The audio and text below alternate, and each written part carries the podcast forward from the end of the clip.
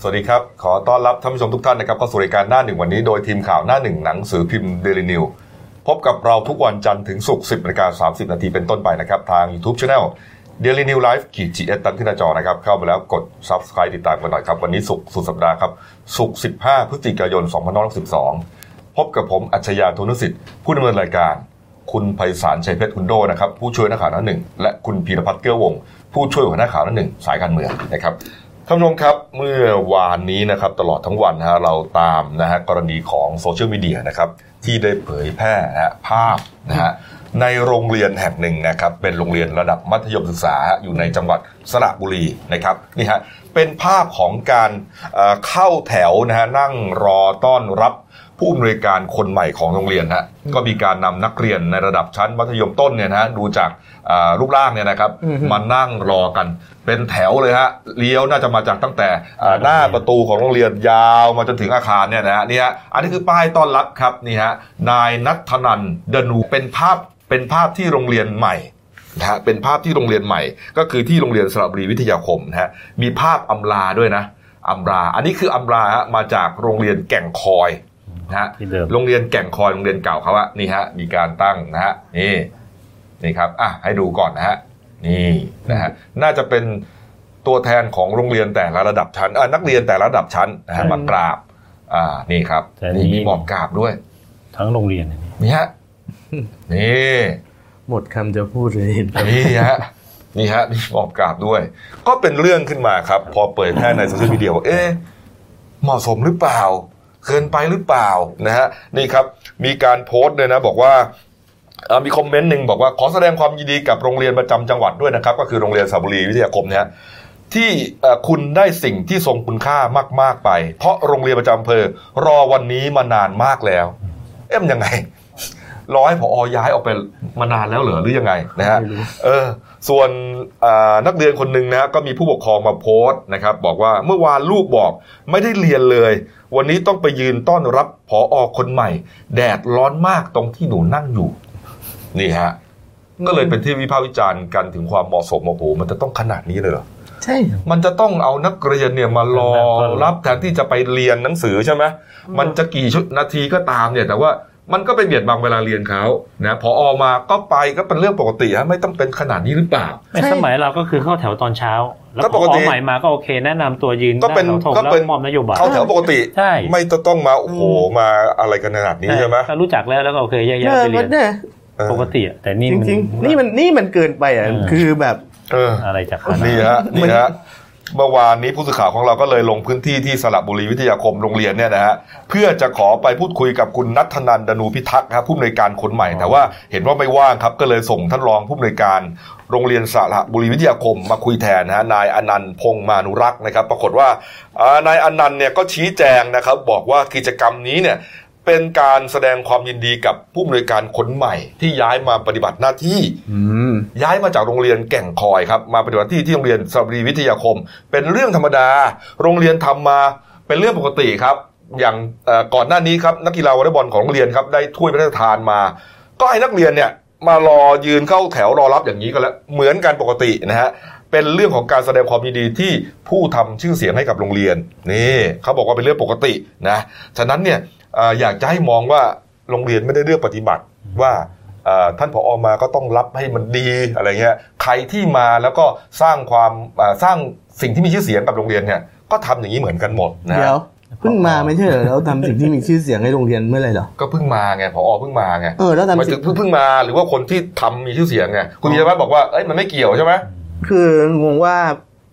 เพิ่งมาแล้วทำสิ่งที่มีชื่อเสียงให้โรงเรียน แต่ตัวผู้มารับตำแหน่ง เออแต่เขาเพิ่งมารับตำแหน่งเนี่ย อ่า เขาทำอะไรให้โรงเรียนอย่าง นี่ไงมีชื่อเสียงโรงเรียนดังเนี่ย เออโรงเรียนดังเลย อันนี้ปรากฏว่าเป็นเรื่องขึ้นมาเนี่ยนะเอ่อก็เห็นว่ามีทางสำนักงานสพทอ่ะ อืม วันนี้เข้าไปที่โรงเรียนสระบุรีเลยนะไปสอบถามข้อเท็จจริงกับเรื่องที่เกิดขึ้นเลยนะฮะผู้สื่อข่าวของเราอยู่ในสายนะครับ คุณวิรัตเดชวราลิศนะฮะเป็นผู้สื่อข่าว หนังสือพิมพ์เดนิวและเดนิวไลน์นะครับประจำจังหวัดสระบุรีครับสวัสดีครับคุณวิรัตครับ ครับ สวัสดีครับท่านพิธีกรทั้งสามครับ ครับ ตอนนี้ที่โรงเรียนสระบุรีวิทยาคมฮะอ่าบรรยากาศเป็นยังไงครับ ก็คือตอนนี้นะฮะท่านอ่าพอลงรับเรือนทองนะฮะพอสำนักบริหารงานมัธยมศึกษาตอนปลาย ปฏิบัติหน้าที่ที่ปรึกษาด้านมาตรฐานการศึกษาสำนักงานคณะกรรมการการศึกษาขั้นพื้นฐานนะฮะ หรือสพทนะ ส ฮะ พทนะครับผม ครับ แล้วก็ดรงามพริษละวากรนะฮะเป็นผอสำนักงานเขตพื้นที่การศึกษา มัธยมศึกษาเขตสี่ ครับ ซึ่งซึ่งซึ่งเป็นผู้บังคับบัญชาโดยตรงของมัธยมที่นี่อะนะฮะ ครับ อ่าได้มาที่โรงเรียนสระบุรีวิทยาคมนะครับ อืม โดยได้เรียกผู้เกี่ยวข้องนะฮะที่ที่ที่เป็นข่าวขึ้นนะฮะทั้งโรงเรียนสระบุรีวิทยาคมเอง แล้วก็โรงเรียนอ่าที่เพิ่งย้ายออกมาคือโรงเรียนแก่งคอย ครับ ซึ่งมันมีภาพอ่าสืบเรื่องกันมานะฮะ ฮะ เป็นข่าวอะฮะก็มาเรียกมาชี้แจงนะฮะว่าเรื่องราวที่เกิดขึ้นอ่ะมันเกิดขึ้นยังไงเป็นยังไงมายังไงขั้นตอนทั้งหมดกันนะฮะ ครับ แล้วก็ตอนนี้ก็เปิดโอกาสให้พอที่เพิ่งเพิ่งย้ายมาใหม่เนี่ย ได้อธิบายเรื่องที่เกิดขึ้น ครับ อ่า โดยโดยท่านพออก็บอกว่าเรื่องที่เกิดขึ้นทั้งหมดเนี่ย ท่านไม่ได้เป็นคนสั่งเป็นการดำเนินการของโรงเรียนผู้บริหารโรงเรียนคณะกรรมการนักเรียนของโรงเรียนทั้งสองแห่ง ที่ท่านเพิ่งย้ายมานี่ที่ที่มีรูปกราบหรือรูปรูปอ่า นักเรียนกราบแล้วก็ยกไหว้อะไรที่โรงเรียนแก่นคอยนั่นก็เป็นการแสดงมุทิตาจิตจากนักเรียน ว่าเป็นการขอบคุณที่พออมาอยู่ที่แก่นคอยสี่ปีเนี่ย อืม เป็นการอ่ะบริหารสร้างความเจริญรุ่งเรืองให้แก่งคอย ไว้ก่อนที่จะย้ายมาเนี่ยก็เลยมาแสดงความขอบคุณที่พออจะย้ายมานะครับ ส่วนที่โรงเรียนสระบุรีวิทยาคมเนี่ย ท่านก็ไม่รู้ว่าท่านชี้แจงในที่ประชุมอะนะฮะ ครับ ชี้แจงต่อสื่อมวลชนเนี่ยว่าพอมาถึงที่นี่เนี่ย ก็พอลงรถก็เห็นนักเรียนมายืนตั้งแถวรอรับกันอยู่แล้ว อืม นะฮะแล้วก็ทางทางรองผู้อำนวยการคณะกรรมการเปลี่ยนเนี่ย ก็กล่าวต้อนรับ แล้วก็พาท่าน อ่า ไปไหว้พระไหว้สิ่งศักดิ์สิทธิ์ในโรงเรียน แล้วก็พาเข้าห้องทำงาน แล้วก็ขึ้นหอประชุมเลย อืม โดยใช้เวลาเพียงสั้นๆท่านบอกว่าไม่ได้นานเลยประมาณ 20 นาที ครับ นะฮะซึ่งเรื่องทั้งหมดเนี่ยท่านก็ก็ก็ชี้แจงว่าท่านไม่ได้เป็นคน เป็นคนสั่งการ เพราะท่านเพิ่งมา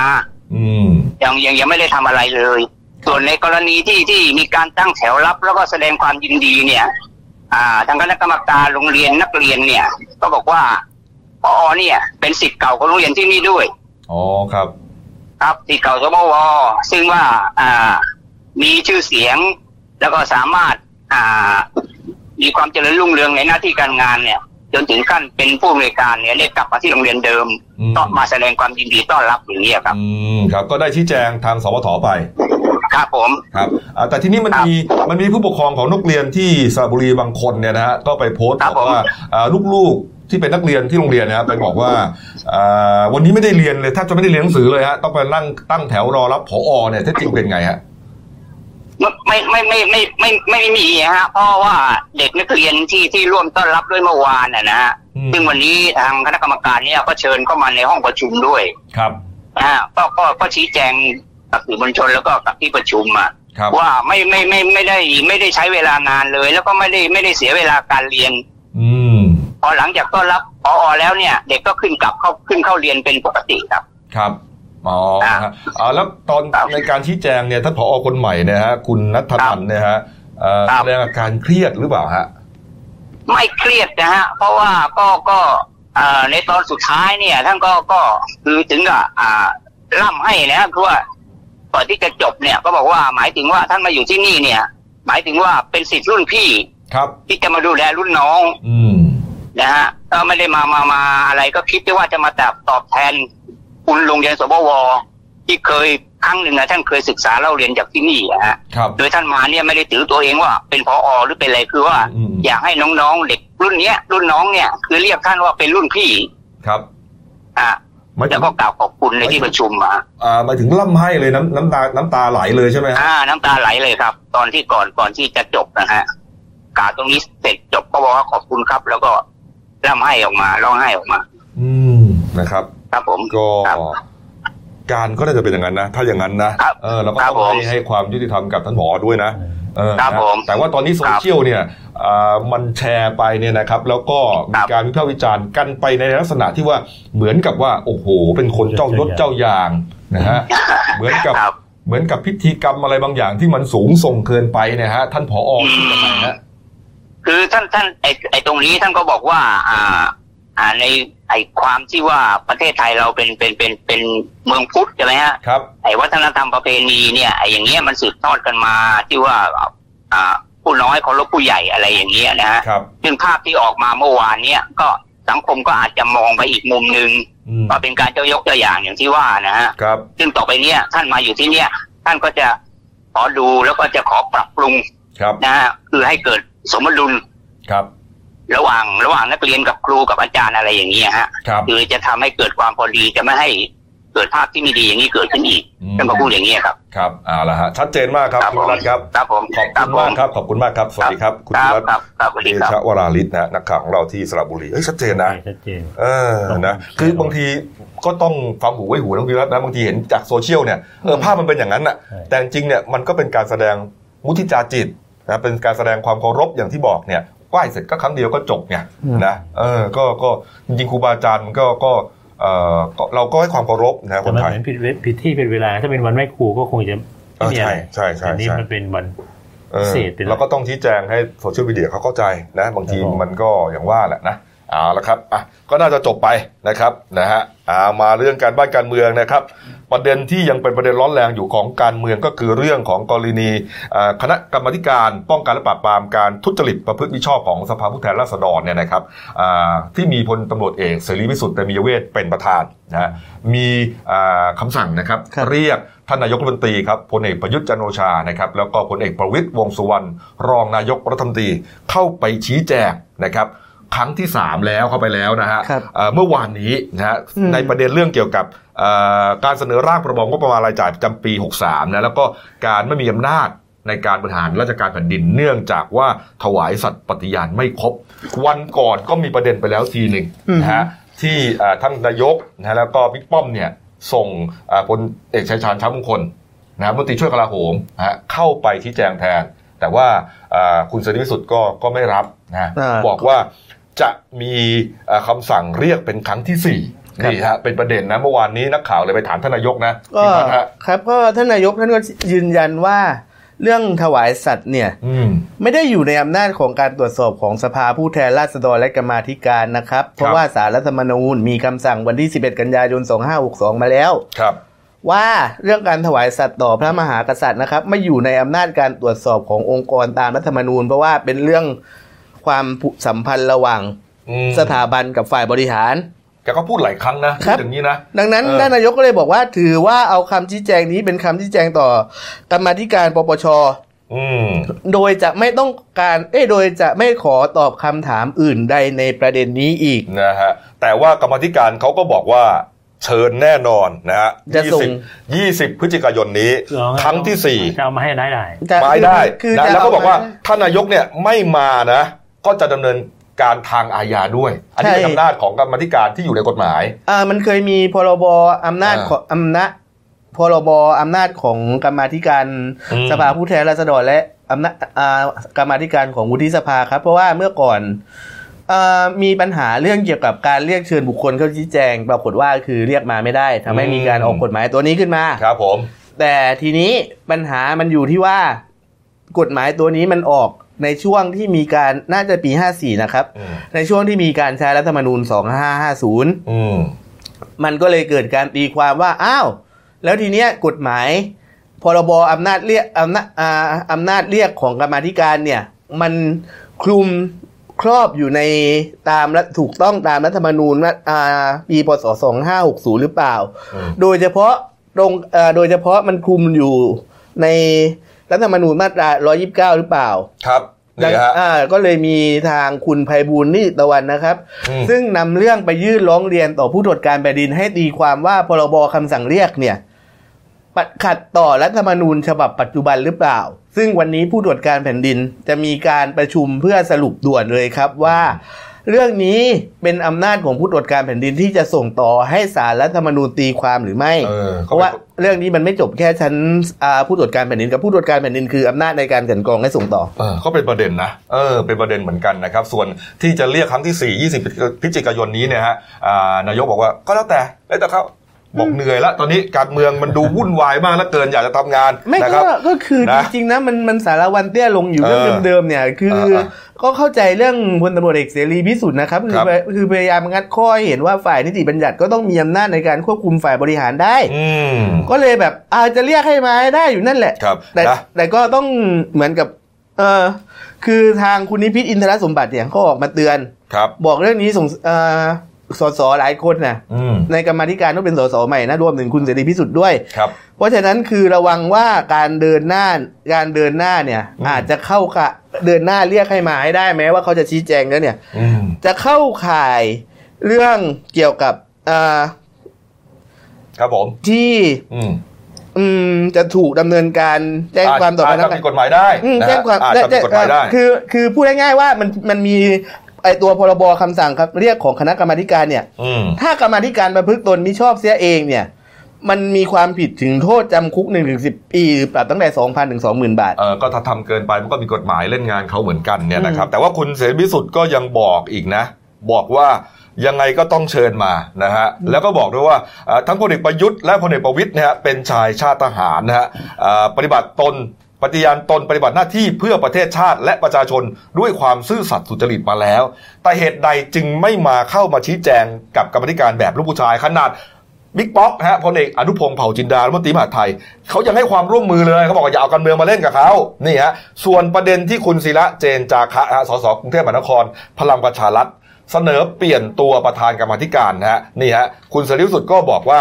อ่าเอ๊ะคุณศิคุณศิระนี่อยู่ในห้องประชุมกรรมาธิการก็เรียบร้อยดี แต่ออกไปนอกห้องประชุมนี่โอ้โหเป็น ไปเสนอปลดประธานขนาดนี้เนี่ยเป็นคนยังไงกันแน่ นี่ฮะเขาบอกว่าทำไม่ได้หรอก เพราะว่าเอ่อตำแหน่งของประธานกรรมาธิการเนี่ยมันเป็นลักษณะเหมือนกับโควต้าของฝ่ายค้านฝ่ายรัฐบาลซึ่งเขาแบ่งกันมาแล้ว เรียบร้อยนะตอนนี้ก็ยังเป็นประเด็นกันอยู่นะว่าเอ่อจะมีการเสนอปลดได้หรือเปล่า คุณศิระก็ยืนยันว่าปลดได้นะปลดได้นะครับอันเนื่องมาจากว่าอ่ามีหลายข้อด้วยกันนะฮะในความไม่เหมาะสมของการทำตัวของคุณศิริพิสุทธิ์นะไม่ว่าจะเป็นเรื่องข้อ 1 ปกปิดข้อมูลนะฮะข้อ 2 พฤติกรรมไม่เหมาะสม ใช้มือชี้กรรมาธิการในที่ประชุมนะฮะข้อ 3 ไม่เปิดโอกาสให้สมาชิกได้แสดงความเห็นตามอำนาจหน้าที่ฮะสี่แถลงข่าวประจานกรรมาธิการนะฮะห้าใช้วาจาไม่เหมาะสม และก็หกไม่ให้เกียรติกรรมาธิการนี่ฮะอันนี้ก็เป็นหก หกเหตุผลที่คุณศิระจะเสนอเออปลดนะฮะคุณคุณเสรีพิสุทธิ์แล้วก็บอกว่าก็ไม่เป็นไรนี่ ก็ถ้าในเมื่อโควต้ามันเป็นของพรรคเอ่อเสรีรวมไทยเนี่ยก็ให้คนอื่นมาเป็น หรือถ้าหาคนเป็นไม่ได้ คุณศิระก็พร้อมจะเป็นเองนี่ฮะนี่ฮะ เอาซะงั้น เอาอีกฮะคุณสิริพิสุทธิ์บอกด้วยนะฮะบอกว่าบอกถึงการทำงานในหน้าที่ของคุณปรินาไกรคบนะฮะสสราชบุรีพักพลังประชารัฐนะฮะ อืม ที่เพิ่งย้ายเข้ามาพร้อมกับคุณศิระเนี่ยที่เปลี่ยนตัวกันเนี่ยนะฮะเขาบอกว่าเอ๊ะคุณเอ๋นี่ นั่งในนั่งประชุมก็เล่นมือแต่มือถือนะถ่ายคลิปนะถ่ายโทรศัพท์นะแล้วก็มาทำหน้าที่ยกมือค้านไม่ให้เชิญพลเอกประยุทธ์และพลเอกประวิตยเข้ามาชี้แจงพอพูดเสร็จก็เก็บกระเป๋าจะกลับเลยนี่ฮะนี่ครับ ก็ เออ จริงๆ จะบอกว่าบางทีกรรมาธิการคนหนึ่งมันไม่ได้เป็นกรรมาธิการชุดเดียวนะ อืม เขาเหมือนกับเวียนเทียนเวียนเทียนประชุมอ่ะคือมันได้เบี้ยประชุม เขาเขาก็ต้องมีเขาก็ต้องมีเวลาไปที่อื่นด้วยอย่างเงี้ยหน่อย เออ มันเหมือนกับเวสอ่าสมมติว่าคุณเป็นกรรมาธิการสมมติว่ากรรมาธิการปปชประชุมอยู่ร่วมกับกรรมาธิการพัฒนาการเมืองใช่ไหม ครับ แล้วคุณนันเป็นกรรมาธิการทั้งคู่อ่ะ อืม คุณ ก็ต้องแบ่งเวลาใช่ไหม ออคุณก็ต้องวิ่งเข้าสองคุณก็ต้องวิ่งเข้าสองกรรมาธิการสิ เออ เพ แล้ว ราะว่า คุณเอ๋คุณเอ๋เขามีอยู่หลายกรรมาธิการป่ะ อันนี้คือสสคนหนึ่งไม่ได้เป็นกรรมาธิการเดียวนะ อ๋อเหรอครับ แต่ว่าแต่ว่าทีนี้คือทางคุณปารินาเนี่ยเขาก็ เออ ชี้เขาก็บอกว่าที่เขาถ่ายรูป คุณ ที่เขาที่เขาเล่นโทรศัพท์ที่เขาถ่ายรูปเนี่ยเขาถ่ายรูปเก็บไว้เป็นเขาเขาบันทึกคลิปเก็บไว้เป็นหลักฐานเพราะบางเรื่องมันมีความไม่ชอบมาพากลอยู่ คุณเอ๋ก็พอคุณเอ๋นะคุณเอ๋นักข่าวไปถามมาคุณปรินาไกรคุปก็บอกว่าไม่เป็นไรนะก็ยืนยันที่จะปฏิบัติหน้าที่กรรมาธิการต่อไปฮะแม้ว่าอ่าคุณเสรีพิสุทธิ์เตรียมจะตรวจสอบก็ตามนะฮะเขาบอกว่าคุณเสรีพิสุทธิ์เนี่ยอารมณ์แปรปรวนเหมือนผู้หญิงมีประจำเดือน อ้าว พอคุณเอ๋ไหมล่ะเออเขาเรียกว่าขนมผสมน้ำยาเนี่ยฮะส่วนตัวทนได้นี่ฮะเออดูฮะเอ้า ไปอีกเรื่องหนึ่งนะฮะอีกเรื่องหนึ่งที่เป็นประเด็นนี่นะครับนี่ฮะเมื่อวานนี้ครับ คุณมงคลกิจ สุขสินทรานนท์นะฮะสสบัญชีรายชื่อ แล้วก็หัวหน้าพักไทยศรีวิไลฮะก็เปิดเผยนะฮะบอกว่ากลุ่มการเมืองกลุ่มใหม่ที่เขาไปตั้งกันนะนะกลุ่มนักชนนะพร้อมบวกอะไรเนี่ยนะกลุ่มนักชนนะฮะที่ไปตั้งกันในงานวันเกิดของคุณชัดเตาปูนเนี่ยนะครับ ครับ นี่ฮะบอกว่าตอนนี้เหลือสมาชิก4พัก 7 เสียง ก็ประกอบไปด้วยพักพลังท้องถิ่นไทยฮะพักประชาธรรมไทย พักรักผืนป่าประเทศไทย แล้วก็พักไทยศรีวิไลนะฮะส่วนพักครูไทยเพื่อประชาชนอันนี้ถอนตัวออกไปแล้วนะฮะคุณมงคลกิจเสนอด้วยนะครับนี่ฮะบอกว่า อยากจะให้คุณอุตตมะสวนายนนะฮะออกจากตำแหน่งรัฐมนตรีคลัง นี่ฮะ แล้วก็เสนอตั้งคุณมิ่งขวัญแสงสุวรรณครับ สสบัญชีรายชื่อพักเศรษฐกิจใหม่ มาทำหน้าที่รัฐมนตรีขลังเพื่อแก้ปัญหาเศรษฐกิจเองฮะเขาเชื่อมั่นฝีมือของคุณมิ่ง เอ่อ นี่ฮะ ก็คือพูดเนี่ยพูดง่ายๆนะ อืม นี่ก็คือตัวแบบเอ่อเราไม่อยากจำกัดความแล้วกันในส ครับ ภา ยังไงฮะ คือประมาณว่าเขาก็มีหลายประเด็นเขาก็มีหลายประเด็นที่ เออ เหมือนกับเขาพยายามที่จะสร้างสีสันจนทำให้มันมันเป็นสีที่ดูช้ำเลือดช้ำหนองอะ เนาะ คือมันมันหลายเรื่องแล้วก็ดูไม่ดีตั้งแต่กรณีเรื่องพระพระกริ่งปวเรศอันละ อืม ห้าสิบล้านของเขา แล้ว แล้วหลังจากนั้นก็มาจะขอ เออ เปลี่ยนเพลงชาติอีก เออเออ แล้วตอนนี้ก็มาบอกจะจะเป็นหน่วยทะลวงฟันพุ่งชนอะไรอีก จน เออก ระทั่งว่าเมื่อเช้าเห็นข่าวแวบๆว่า เออ โฆษกพรรคพลังประชารัฐเนี่ย อืม ออกมาตำหนิบอกเหมือนกับคุณมงคลกิจนี่ไร้รอยหยักในสมอง เหรออ๋อเล่นกันแรงนะ ก็คือเดี๋ยวก็คือตอนนี้วันก็คือตอนนี้การเมืองมันกลับสู่โหมดเดิมอะครับวัฒกรรมฟาดปากกันไปฟาดปากกันมา อืม อย่าง อืมอืม คุณก็เห็นในกรณีคุณศิระเจนจาคะกับคุณเทพไทยเสนพงษ์อะ เออ เขาฟาดปากกันไปฟาดปากกันมา อย่างเนี้ยคือบอกอ้าวแล้วการเมืองไทยมันก็แสดงว่ามันมันก็ย่ำอยู่กับตรงเนี้ยคือดราม่า แต่วันหลักแต่วันก่อนเนี่ย มีนักข่าวไปถ่ายรูปนะในห้องประชุมสภา อืม เขาก็จับมือจับไม้กันนะนั่งเรียงกันนะคุณศิระอ่าคุณเทพไทยนะฮะเออนั่งเรียงกันแล้ว ก็เหมือนกับว่าประมาณว่าการเมืองมันก็อย่างนั้นแหละ ไม่ก็บอกว่า ไม่ จ มีมิ ริ ต ง รแท้ไม่มีศัตรูถาวร ๆ ก็บอกว่าจริง ๆ ในกรณีเหมือนไอ้เรื่องการตั้งกรรมาธิการแก้รัฐธรรมนูญที่คุณเทพไทยกับคุณศิระเขาตีกันอยู่ว่าควรจะเป็นโควต้าพรรคไหนเนี่ย ครับ บอกคุณไปฟังทำไมตัวตัวแบบตัวลูกกระจอกอ่ะ อืม คุณต้องฟังตัวที่มีอำนาจตัดสินใจจริง ๆ อย่างเช่น อ๋อ ทางแบบผู้ใหญ่พักหัวหน้าพักอะไรประมาณนี้ว่าเขาดีลกันยังไง ครับอ่ะนะฮะมาอีกสองสามเรื่องฮะประเด็นเป็นประเด็นที่เกี่ยวเนื่องกันนะครับ แต่ก็เป็นสีสันนะครับ เมื่อวานนี้ครับอ่าที่ท่ากาศยานทหาร 2 กองบิน6ฮะพลอากาศเอกมานัทวงศ์วาดนะครับ ผู้จัดการฐานอากาศครับ เป็นประธานพิธีบรรจุประจำการเครื่องบินขับไล่แบบ 18 ขอทับคอนะฮะหรือว่าเป็นเครื่องบินแบบ F5GS นะฮะและอากาศยานไร้คนขับแบบ RTAF นะครับนี่ฮะเป็นการเสริมสร้างนะฮะ เรียกว่าอาวุธยุทโธปกรณ์นะฮะเพื่อเพิ่มขีดความสามารถในการป้องกันประเทศอย่างมีประสิทธิภาพ ตามโครงสร้างกำลังรบภายใต้กรอบงบประมาณของกองทัพอากาศที่มีอยู่อย่างขีดจำกัดครับนี่ฮะก็เป็นเครื่องบินที่เข้ามาประจำการฝูงใหม่นี่ครับโอ้มีทั้งมีทั้งที่เอ่อไอพ่นนะฮะขับไล่เนี่ยนะฮะแล้วก็ ตัวเล็ก เอ่อแล้วก็อากาศยานไร้คนขับ เออดูฮะเขารับมอบกันนะฮะเมื่อวานนะครับ อีก 2 ประเด็นน่าสนใจครับ คุณพิรพัฒน์ครับ เมื่อวานนี้ครับ นิตยสารไทม์ครับนี่ฮะเปิดเผยรายชื่อ Time 100 Next นะฮะประจำปี 2019 นะฮะรายชื่อ 100 บุคคลดาวรุ่งแห่งปีนี่ฮะ อือฮึ ปรากฏว่ามีคนไทยติดอันดับด้วยฮะที่ตรวจสอบนี่มี 3 คนด้วยกัน อือฮึ สามคนที่เห็นในอ่าจอภาพขนาดนี้เลยฮะ คนแรกครับ คุณธนาธรจึงรุ่งเรืองกิจครับ หัวหน้าพักอนาคตใหม่ อันนี้มีรายชื่อติดในโผในหมวดผู้นำฮะ อืม ลีดเดอร์เขาใช้ ครับ คำว่าลีดเดอร์นะ นี่ฮะ นี่ฮะ อธิบายอย่างนี้ครับ ทานบอกว่าคุณธนาธรเป็นเศรษฐีพันล้านที่ประสบความสำเร็จในการปลุกไฟ ในใจของเยาวชนคนรุ่นใหม่ ที่แห่กันมาร่วมภารกิจหยุดยั้งวงจรอุบาท การรัฐประหาร ขณะที่เหล่านายทหารในกองทัพตอบโต้นายธนาธรด้วยการฟ้องดำเนินคดีจำนวนมากครับ เพื่อหวังผลทางการเมืองทั้งสิ้นนี่ ก็ ฮะ ฟ้องคดีจำนวนมากอยู่ละคือพักอนาคตใหม่นี่โดนหลายคดีเหลือเกิน อืม ประมาณว่าวันที่ 20 นี่เขาโดนคดีสื่อหุ้นวีลักษณ์วันนี้คุณธนาธรก็จะแถลงข่าวใหญ่นะครับ วันนี้เหรอ เขาก็ เออใช่ใช่ใช่ เขาแถลงข่าวใหญ่ ลืมเลเมื่อย กี้ เนี่ย ตอนประมาณ 10โมงเริ่ม กำลังแถลงใช่ไหม กำลังแถลงเริ่มประมาณ โอ้ 10 โห โมงเนี่ย ผมลืมนะเนี่ย ก็เลย คนยินนักข่าวเลยเนี่ย ก็เลยแบบนั่งฟังอยู่สักพักนั่งฟังตอนต้น เราตอนแรกเราก็คิดว่าเขาพูดเรื่องการเคลื่อนไหววันที่ 16 พฤศจิกายนนะครับ แต่ว่าตอนต้นๆก็อธิเขาแบบเขามาแถลงเขามาแถลงเรื่องเกี่ยวกับการถือหุ้นวีลักษ์ทั้งหมดมันเหมือนกับ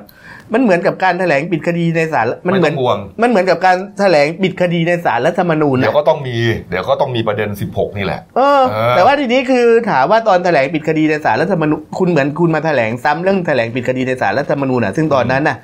ตอนที่คุณตอนที่คุณเหมือนกับเบิกความพยานต่อ เบิกความในสารรัฐธรรมนูญครั้งนั้น ครับ คุณธนาธรที่โดนติงมากในเรื่องพลาดตรงที่ว่าไปพาดพิงคุณทักษิณชินวัตรนะครับ ข้อหนึ่งแล้วก็ในเรื่องที่แบบว่าเหมือนกับไปอ้อนไปอ้อนศาลว่าถ้าสมมุติว่า อืม ให้ปล่อยให้เขา ผลคดี พ้นคดีอะได้เป็นนักการเมืองอะเขาจะแสดงตัวอย่างความเป็นนักการเมืองที่ดีโดยการโอนทรัพย์สินเข้าบลายทรัสให้หมด เพื่อที่จะไม่ให้ทรัพย์เพื่อที่จะไม่เอาทรัพย์สินตัวเองมาแสวงหาผลประโยชน์ ทางเออเพื่อเพื่อไม่ให้เอาเพื่อไม่เอาการเมืองมาแสวงหาผลประโยชน์ในทรัพย์สินตัวเอง อืมอ่ะ เขาก็แต่ว่าเรื่องบรายทรัสเนี่ยจริงคือจริง ๆ มันมันไม่ใช่ประเด็นใหม่อ่ะคือเขาทำกันมาตั้งหลายคนแล้วอ่ะ ครับ แต่ เอา แ มามากลับมาเรื่องไทม์นะฮะไทม์อ่าคนแรกคุณธนาธรใช่ไหมคนที่สองครับที่มีโผติดนะฮะเป็นร้อยบุคคลดาวรุ่งแห่งปีครับ ชื่อว่านางสาวกฎชกรวรอาคมฮะเป็นภูมิสถาปัตย์ไทยคนแรก ผู้คิดค้นที่กักน้ำได้กว่าล้านแกลลอนนะฮะแล้วก็เป็นผู้ออกแบบสวนกลางเมืองนะฮะอาทิเช่นสวนจุฬาร้อยปีเป็นต้นนะฮะอันนี้อยู่ในหมวดของนักนวัตกรรมฮะอินโนเวเตอร์นะฮะและคนสุดท้ายครับนี่ฮะนี่ครับ ดี นางสาวลิซ่ามโนบาลครับ หรือว่าลิซ่าวงแบ็คพิงค์ฮะมีรายชื่อในหมวดผู้สร้างปรากฏการณ์หรือว่าฟีโนมส์นะครับในฐานะองค์ไอดอลที่มียอดวิวบน YouTube กว่า 1,000 ล้านวิวครับ โอ้โห พันล้านวิวอะดูกันทั้งโลกอะเนี่ย โอ้โห ดังมากนะลิซ่าแบ็คพิงค์เนี่ย นี่ฮะสามคนของคนไทยนะที่ติดไทม์นะฮะติดอันดับบุคคลที่เอ่อมีอิทธิพลนะฮะของไทม์นะครับนี่ฮะประเด็นสุดท้ายการเมืองอันนี้น่าสนใจครับ หลังจากที่วันก่อนนะฮะนายกเขาเปิดงานอะไรสักอย่างผมจำไม่ได้แล้วฮะมีอาจารย์คาทาชินบัญชรครับหมอหมอดูชื่อดังนะฮะก็เข้าไปร่วมงานด้วย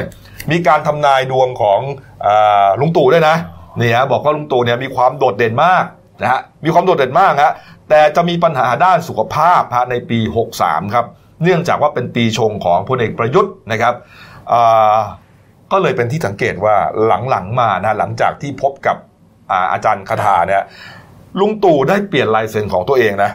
นี่ฮะเปลี่ยนลายเซ็นของตัวเองครับเป็นอักษรย่ออ่าอักษรตัวหน้าปอปาใช่ไหม ใช่ อันนี้ฮะนี่ครับ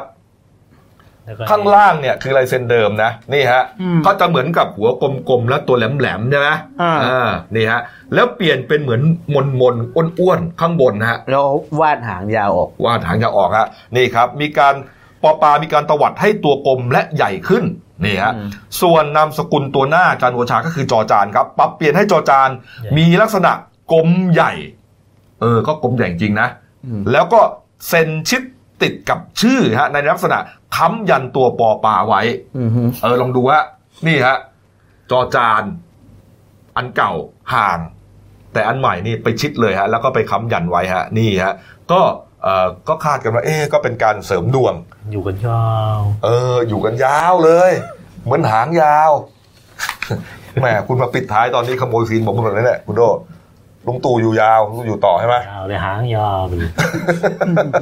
แม่ เขาว่ากันไป คุณนี่มันร้ายจริง อะไร ๆนะครับ หมอ เอ้า ดูก็ทัก อะไรนะ หมอดูก็ทัก อะไรก็ตาม เออเขา เอาเอาเอานะครับ มาอีกเรื่องหนึ่งนะครับนี่ฮะกรณีของปปชนะครับ เตรียมตรวจสอบที่ดินฟาร์มไก่เขาสนฟาร์มนะครับ ตั้งอยู่ที่จอมบึงจังหวัดราชบุรีของคุณเอ๋ปรินาไก่คุบนะสสราชบุรีพลังประชารัฐเนี่ยฮะก็อ่าที่บอกว่าเป็นลุกที่สปก1,700 ไร่ครับนี่ฮะต่อมาครับเอ่อร้อยเอกธรรมนัฐพรหมเผ่ารัฐมนตรีช่วยเกษตรและสหกรณ์ครับก็ออกมาปกป้องคุณปรินาบอกว่า คุณปรินาเนี่ยเข้ามาอยู่ในพื้นที่สปกก่อนที่จะประกาศ เป็นสปก จึงไม่มีความผิด เพราะไม่ได้บุกรุกฮะนี่ฮะ ก็เป็นเรื่องกันมาฮะเพราะว่าโอ้จริง ๆ แล้วเนี่ยมันเป็นอย่างนั้นเหรอคุณโดครับ นะครับจริงๆแล้วก็คือพอเอ่อมาเริ่มก็มีเรื่องกระแสวิจารณ์ ครับ ว่าประมาณว่า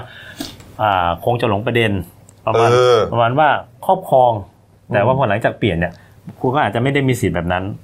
เพราะว่ามีการแบ่งแยกให้ผู้ทำกิน อืม ก็เลยเมื่อวานคดีนี้ พอพอทางแหล่งข่าวของสปกออกมาชี้แจงเรื่องเนี้ย ครับ คาดว่าน่าน่าจะไปชี้แจงท่านอ่าร้อยเอกธรรมรักษ์คราวเนี้ยเมื่อวานก็เลยกลับมาพูดอีกแบบหนึ่งละ แสดงว่า ประมณได้สั่ง คุณธรรมนัทเนี่ยอาจจะเข้าใจผิด ใช่ นะฮะในข้อกฎหมายของสปก ก็ไม่ นะครับ ไม่ได้เข้าใจผิดอาจจะไม่รู้ลึกในรายละเอียดมากกว่า ว่าสิ่ แต่ งที่ อันนี้พอนี้ เป็นอะไร รัฐอ่าพอพอรู้แจ้งแล้วเนี่ย ก็เลยมีการสั่งการแล้วคราวนี้ ก็ใช่ไง ทำตามกฎหมายของ ก็ไม่รู้ลึกก็อาจจะเข้าใจผิดไง ใช่ นะฮะคุณที่คุณคุณธรรมนัทบอกว่าอยู่มาก่อน อืม อยู่มาก่อนที่จะประกาศเป็นเขตสปกเพราะฉะนั้นไม่ถือว่าบุกรุกเนี่ย โดยกฎหมาย ของสปกรเนี่ยเขาไม่ได้ดูระยะเวลาของการถือครอง หรือการเข้ามาทำประโยชน์ในพื้นที่นะ แต่เขาดูเรื่องคุณสมบัติของบุคคล อืม ว่าคนที่มาถือครองเนี่ย เป็นเกษตรกรเป็นคนยากคนจนหรือเปล่านะฮะถึงจะได้รับสิทธิเข้าทำกิน ครับ ในที่สปกครับไอการอยู่ก่อนอยู่หลังเนี่ยไม่ได้เอามาพิจารณานี่ฮะประเด็นนี้นี่ฮะ แล้วปัญหาคือการรวมแปลงใหญ่ขนาดนี้เนี่ย เออ อืม วันถ้าวันก่อนถ้าจำไม่ผิดเหมือนกับว่าพ่อคุณปรินาเขาออกเอ่อคุณทวีไกรคุปเนี่ยออกมา ครับ พูดว่าเอ่อเป็นรวมแปลงมาโดยการที่ว่าไปซื้อมาจากคนไปซื้อมาจากเกษตรกร ซึ่งซึ่งซึ่งซึ่ง ซึ่งมัน มัน ไม่ มัน ได้ ซื้อขายมันซื้อขายไม่ได้ที่ เอ สป อไอ ป ไอพบทห้าหรือว่าภาษีบำรุงท้องที่ห้าเนี่ย เอามาอ้างอ่าในการถือครองเนี้ไม่ได้นะฮะมันไม่ใช่เอกสารสิทธิ์ของที่ดินนะฮะ อันนี้ เมื่อวานนี้ ก็เลยสั่งการให้ตรวจสอบละเอียด คุณธรรมนัฐก็เลยกลับมาอีก ใช่ ด้านหนึ่งแล้วกลับมาพลิกแล้วว่าไงฮะ คือให้สปกไปตรวจสอบละเอียดเลย อืม ให้ชัดเจนว่าเป็นที่ของป่าไม้หรือเป็นที่ของใคร ครับ แล้วก็มีสิทธิ์ครอบครองแค่ไหน ครับ แล้วครอบครองมากเยอะมากแค่ไหน มีนอมินีมากแค่ไหน อืมนี่อันนี้ ภาพ เป็นภาพ เกิน อันนี้เป็นภาพถ่ายเอ่อดาวเทียมทางอากาศนะครับที่เอ่อมีการระบุว่าเอ่อตรงไหนที่คุณปรินาก็ถือครองอยู่นะจะเห็นตรงกลางภาพเลยนะฮะเขาสนฟาร์มเนี่ยนะครับนี่ฮะนี่ฮะนี่ครับ อยู่ติดกับพื้นที่ป่า อืมนี่คนี่ก็ รับ ดูถ้าเกิดมี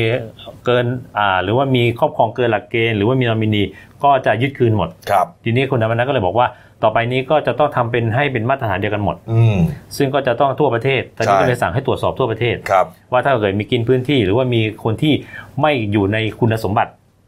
ผิดหลักเกณฑ์ก็จะต้องยึดคืนหมด ถูกต้องครับ อย่างเช่นเขาก็เลยอยากยกตัวอย่างที่ เมื่อวานนี้ฮะเมื่อวานนี้ครับในโลกโซเชียลมีเดียครับเขาแชร์ภาพภาพหนึ่งฮะ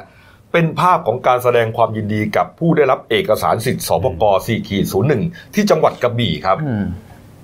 มันควรจะเป็นเกษตรกร แต่ปรากฏว่ามีการระบุว่าคนที่ได้รับมอบสวกที่กระบี่รายหนึ่งครับ ชื่อว่านายสมัชชาเอ่งชวนฮะเป็นอดีตผู้สมัครสสกระบี่เขตสองพักพลังประชารัฐฮะและมีข้อความด้วยนะ เป็นแคปชั่นบอกว่า ยินดีด้วยกับสมัชชาเอ่งชวน อดีตผู้สมัครสสเขตสองกระบี่พักพลังประชารัฐ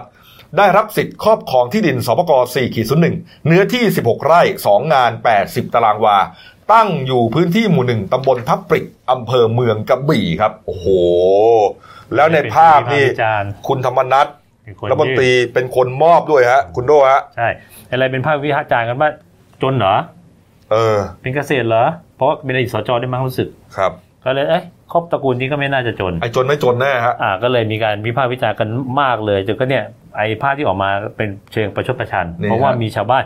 ที่สวนปาล์มที่ถูกยึดคืนมาแล้วเนี่ย ชาวบ้านพยายามไปทำขอทำกิน แต่ก็ไม่เคยได้รับแจก คราวนี้ก็เลย เหรอ รู้สึกอ่ะมาตอนเนี้ยที่ว่า คือมีชาวบ้านที่เขาจนจริง ๆ ไปขอเนี่ย อ่า อื ไม่ได้ ต เขา อน ยึ นี้ ดที่ก็คือ สวน รอ ปาล์มมาเยอะมากที่กระ อ่าส บี่ วน นะ ปาล์มก็เลยไปจับจ คือ อง คือ อ สวน ยู่ ปาล์มที่มันอยู่ในเขตของสปกก็ยึดมา อาสาม ใช่ไหม ทานที่จบไปแล้ว เอาเอ่อที่ที่มันไปอยู่ของในทุนเนี่ยนะ อ่า ยึดมาเพื่อที่จะเตรียมจัดสรรให้กับเกษตรกรตัวจริง อืม เกษตรกรตัวจริงก็เลยไปขอไม่ได้ อืม แต่ตอนนี้ แต่ว่าคุณสมัชชานี่ได้ฮะ อ่านี่ นี่ฮะนี่ฮะถือเอกสารสิทธิสปกสี่ศูนย์หนึ่งเลยฮะอ่าธรรมนัฐยืนยิ้มแฉ่งอยู่ข้างบนน่ะ แต่วันนี้ตอนนี้คุณธรรมนัฐบอกแล้วนะถ้าถ้าจะสร้างมาตรฐานเดียวกันเนี่ยอาทิตย์หน้าเขาจะลงไปที่พื้นที่สวนปาล์ม อื ที่ ม หมดสัมปทานแล้วยึดกลับมาแล้ว ครับ แล้วก็จะทำให้ชัดเจนโดยการที่จะให้เกษตรกรในพื้นที่ก่อน ม แล้วก็ถ้าเกิดเป็นแบบเหมือนคนคนยะลาอะไรเงี้ยจะขึ้นมาจับจองตอนเนี้ยที่มีการแย่งแย่งกันเนี่ยทุกวันเนี่ย ครับ เขาก็บอกว่าจะหมดสิทธิ์ อืม จะให้เฉพาะเกษตรกรในพื้นที่ ซึ่งจะต้องเป็นคนที่กระบี่ ใช่นะ ทีนี้ก็ดีก็จะ แล้วก็ ชัดเจ มี นขึ้น รายงานข่าวจากสปกด้วยนะ บอกว่าอ่ากรณีนายสมัชชาเนี่ยนะเคยเป็นอดีตสจนะครับ แล้วก็เป็นอดีตผู้สมัครสสพลังประชารัฐนะฮะมีศักดิ์เป็นหลานของนายอาคมเอ่งชวน ใช่ อดีตรัฐมนตรีนะฮะสสก็มีหลายสมัย จะต้องตรวจสอบอย่างถี่ถ้วน ว่าทำเกษตรกรรมจริงหรือเปล่าเขาบอกว่าต้องดูข้อเท็จจริงว่าทำเกษตรกรรมมามากกว่า รับราชการในตำแหน่งสจหรือไม่ หากมากกว่าอาจเข้าข่ายเป็นเกษตรกร แต่น้อยกว่าก็ถือว่าไม่มีคุณสมบัติเป็นเกษตรกร ก็ไม่ควรได้รับเอกสารสิทธิ์สปก4กีศูนย์หนึ่งอันนี้ มันจะก็อย่างนั้นแหละฮะคุณสุริพัฒน์แม้ว่าจะทำเอ่อเกษตรกรรมมากกว่า แต่เข้าข่ายเป็นเกษตรกรที่ยากจนเหรอครับ มันก็แปลกอยู่นะ แล้วแต่จะดิ้นกันแล้วกัน เออ ถ้าอยากให้ก็ดิ้นยังไงก็ได้ เอออ่ะคุณสุริพัฒน์เนี่ยสรุปง่ายๆเลย ทีนี้สปกบอกเดี๋ยวก็ต้องตรวจสอบอ ต ย่า ระ งละเอียด กูลเองชวนเนี่ยโอ้โห ใหญ่กว่าหลายคนเลยนะในกระบี่เนี่ยฮะเอ้าว่ากันไปอย่างที่คุณเพชรบอกอยากจะให้ก็ให้กันไป อยากจะให้ก็ดิ้นกันได้ อืม แล้วเราดูเดี๋ยวต้องสปกออกมา เอาละฮะอ่ะ สอบ มาปิดท้ายที่เบรกนี้ที่ข่าวนี้ครับ กรณีของการยิงสนั่นในศาลจังหวัดจันทบุรีนะครับนะฮะในคดีมรดกเลือดเนี่ยนะฮะขออนุญาตแล้วกันนะครับ ก็มีผู้เสียชีวิตไปสามราย บาดเจ็บ 2 รายนะครับก็ผู้เสียชีวิตก็อ่ามีทั้งทางฝั่งของอาผู้ก่อเหตุนะฮะแล้วก็ฝั่งของโจทย์ซึ่งเป็นคู่กรณี ใช่ คู่ความกันในศาลนะฮะผู้ก่อเหตุเนี่ยนะฮะอ่าก็คือพลตำรวจตรีทารินนะฮะพลตำรวจตรีทารินนะครับนี่ฮะจันทราทิพย์อดีตเจเลตำรวจนะครับเสียชีวิตด้วยนะฮะ ก็มีการวิพากษ์วิจารณ์กัน เพราะว่าคนที่เป็นคนลั่นไกยิงพลตำรวจตรีทารินเนี่ย ไม่ใช่ ดันไม่ใช่ ตำรวจ อ่าตำรวจประจำศาลซึ่งมีอำนาจหน้าที่โดยตรงพกปืนเข้ามาในศาลได้ โดยการอนุญาตเนี่ยนะฮะแต่กลับเป็นเสมียนทนายนะครับนี่ฮะแล้วก็เมื่อวานก่อนนะก็มีการออกหมายจับนะแล้วก็ไปจับกลุ่มนะคนคนนี้ก็คือนายธนากรธีระวโรดมฮะเสมียนทนายความฮะไปจับกลุ่มคาโรงแรมแห่งหนึ่งเลยนะนี่ครับ แล้วก็ข้อหาของเขาคือเอ่อฆ่าผู้อื่นโดยเจตนาฮะเป็นที่วิพากษ์วิจารณ์กันเลยครับว่า ตกลงเนี่ยฮะคนที่เหมือนกับไประงับเหตุ ไม่ให้อ่าผู้ก่อเหตุคือพลตำรวจตรีทารินเนี่ยคุ้มข้างมากไปกว่านี้ ออกมาก่อเหตุยิงคนอื่นหรือเปล่าก็ไม่รู้เนี่ยนะหลังจากที่ยิงกันในศาลจนเรียบไปหมดแล้วเนี่ย พยายามจะงับเหตุตกเป็นผู้ต้องหาเสียเองนี่ฮะเรื่องนี้ครับก็เป็นที่วิพากษ์วิจารณ์ครับ เราลองไปดูคลิปเหตุการณ์ ว่าสรุปแล้วเนี่ย มันมีการแย่งปืนกันจริง หรือมีการมอบปืนส่งให้มีการคุยอะไรกันหรือเปล่านะฮะไปดูเลยฮะนี่ฮะ เสื้อขาวนะฮะคือนายธนากรธีรวดดมนะฮะส่วนตำรวจที่อ่าดูแลเหตุการณ์วันนั้นคือร้อยตำรวจเอกขจรบรรจงนะฮะเป็นตำรวจประจำศาลจังหวัดจันทบุรีฮะนี่ฮะอันนี้เกิดเหตุแล้วนะก็เหมือนกับพยายามคุยกันอยู่เฮ้ยเอาไงดี มือของตำรวจนะฮะร้อยตำรวจเอกขจรเนี่ยถือปืนอยู่ ถือปืนอยู่ฮะคือถือชักออกมาจากชักออกมาจากซองปืนแล้ว ถือไว้เหมือนกับจะเอายังไงดีนะนี่เหตุการณ์ยิงไปแล้วนะฮะยิงไปแล้วฮะ อ้าว นี่ฮะนี่ฮะปรากฏว่านั่นฮะ รู้ ช่วงเวลานิดเดียวฮะมีการส่งปืนจากร้อยตำรวจเอกขจรไปให้กับนายธนากร และนายธนากรก็ยิงผ่านกระจกประตูกระจกเข้าไปในศาลเลย อืม นี่ฮะ นี่ฮะ ขอดูอีกสักรอบได้ไหมไอไอตอนส่งปืนนะฮะ อันนี้ตัดไปเลยก็ได้นี่ฮะไม่มีอะไรละเนี่ยหลังจากนั้นก็เกิดเหตุวุ่นวายเนี่ยนะฮะ นี่ คนสงสัยว่า เอะสรุปแล้ว แย่งปืนหรือเปล่า เพราะว่าหลังจากนั้นเนี่ยทางร้อยตำรวจเอกขจรเนี่ย ไปให้การกับเอ่อพนักงานสอบสวนสพเมืองจันทบุรี จันทบุรีนะฮะบอกว่าเอ่อคุณธนากรเนี่ยแย่งปืนไปอ่ะดูนะฮะ เนี่ยฮะ อันนี้ปืนยังอยู่ในมือของตำรวจอยู่นะ อ่ะดูว่าเป็นการแย่งปืนหรือเป็นการส่งให้ อ่า นี่ฮะตำรวจส่งให้นะ ก็คงแก้ตัวไม่ได้มั้ง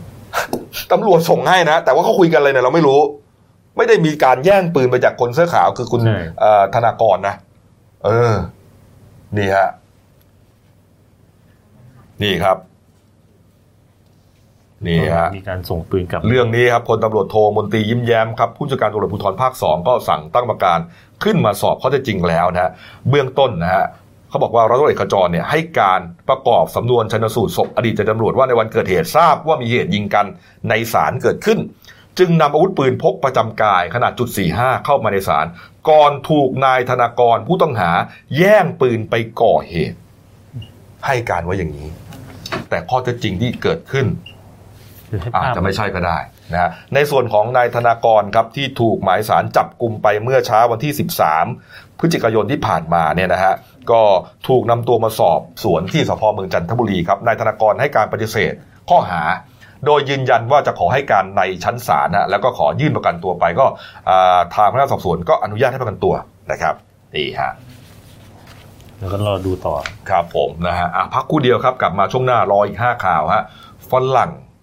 ฝรั่งนะฮะไปเซ เซ ล ลฟี่ ฟี่นะฮะที่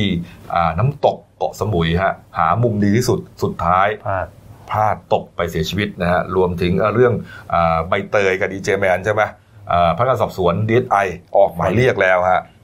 จะเป็นพยานหรือจะไปเกี่ยวข้องอะไรไอแชร์ฟอเร็กทีเนี่ยดูกันนะครับ แล้วก็มีเรื่องเสียปากน้ำเงินหายจากบัญชี 5 ล้านไปซะอย่างนั้นนะ เครียด นี่ครับนี่ฮะอีกเรื่องหนึ่งฮะอ่าจำคุกไอโก้นะครับนี่ฮะข้อหาฆ่าไฮโซเชอรี่ถ้าจำกันได้นะ เล่ ฮะ นบอล ครับผมนะฮะแล้วก็ปิดท้ายที่ไฟป่าออสเตรเลียครับพักครู่เดียวครับ เดี๋ยวกลับมาคุยกันต่อครับ จากหน้าหนังสือพิมพ์ สู่หน้าจอมอนิเตอร์ พบกับรายการข่าวรูปแบบใหม่ หน้าหนึ่งวันนี้ โดยทีมข่าวหน้าหนึ่ง หนังสือพิมพ์เดลิวิวออกอากาศสดทาง y o u t u เดลิวิวไลฟ์ขีดทีเทุกวัน จันทร์ถึงศุกร์ 10นาฬิกา30นาทีเป็นต้นไป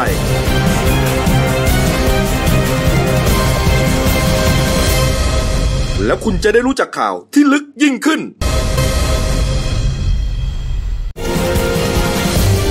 จากหน้าหนังสือพิมพ์ สู่หน้าจอมอนิเตอร์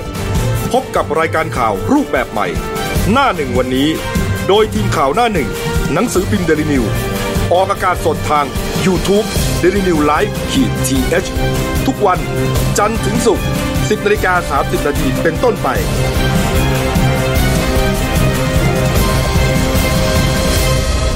แล้วคุณจะได้รู้จักข่าวที่ลึกยิ่งขึ้น ครับผมเข้าสู่ช่วง 2 ของรายการหน้าหนึ่งวันนี้ครับ พบกับพี่โก้ครับ คุณเกรียงไกรบัวศรีหัวหน้าข่าวหน้าหนึ่งครับ ครับ สวัสดีครับ ครับผมท่านผู้ชมครับเมื่อวานนี้นะครับสักช่วง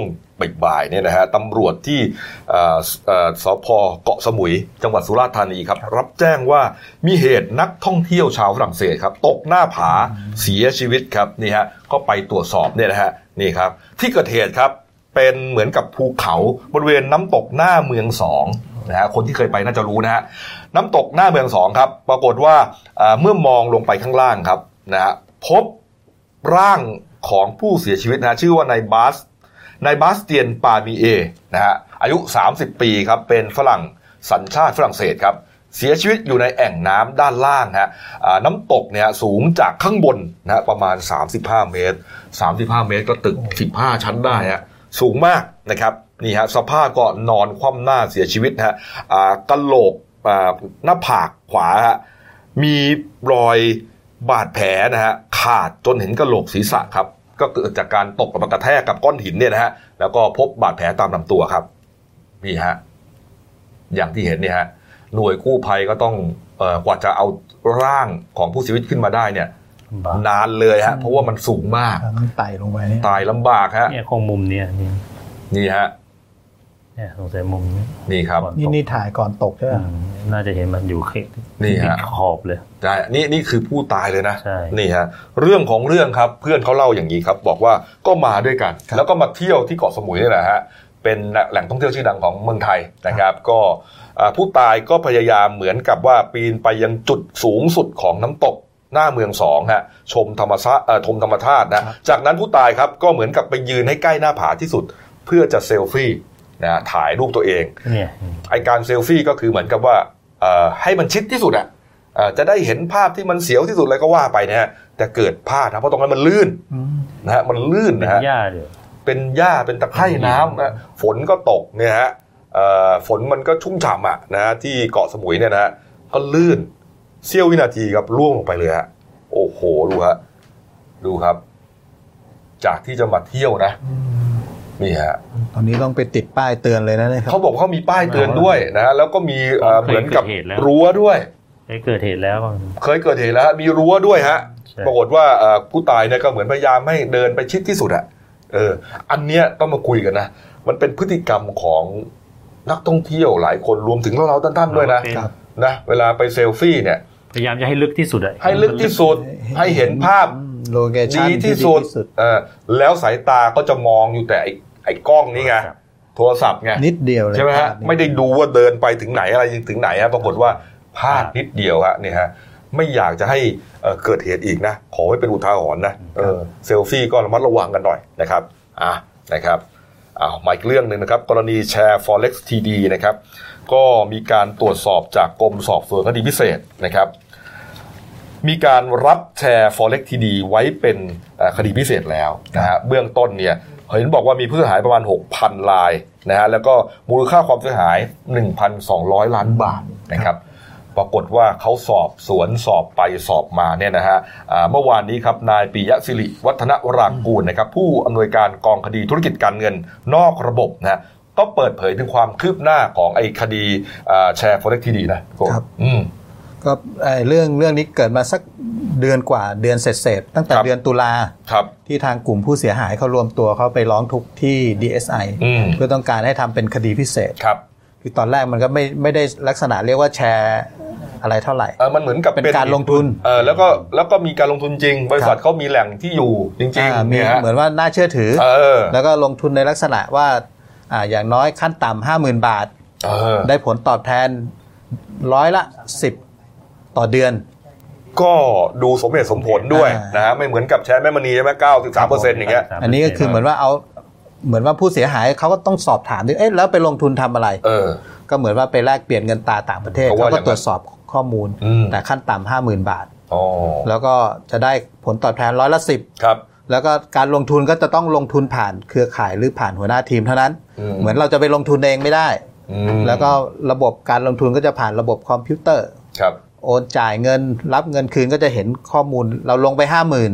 ก็จะมีบัญชีของเราระบุว่าห้าหมื่นแล้วก็เดือนนี้ตอบแทนเขากลับเข้ามาห้าพันบาท ก็จะเห็นยอดห้าหมื่นห้าพัน อ๋อ ช่วงแรก ๆ ก็เป็นลักษณะแบบนี้ เราก็ไปเบิกถอนห้าพันบาทเรากลับคืนมาได้ ครับ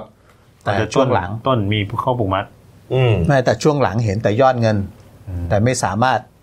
เบิกเงินมาได้ อ้าว กลุ่มผู้เสียหายก็เริ่มชักเอะใจ อืม ก็เลยเหมือนเริ่มจับกลุ่มรวมตัวว่าเกิดอะไรขึ้นอะไรแบบนี้ฮะ อืมอืมอืม ก็เลยสักพักว่ามันผิดปกติก็เลยไปร้องทุกข์ที่ DSI แล้วก็ DSI ก็รับเป็นคดีพิเศษ ครับ สำหรับอ่าทางประธานกลุ่ม CEO ของไอแชร์ Forex อืม TD เนี่ยก็ ครับ คือนายอภิรักษ์โกธิ นี่แหละ คนนี้แหละฮะ คือเป็น CEO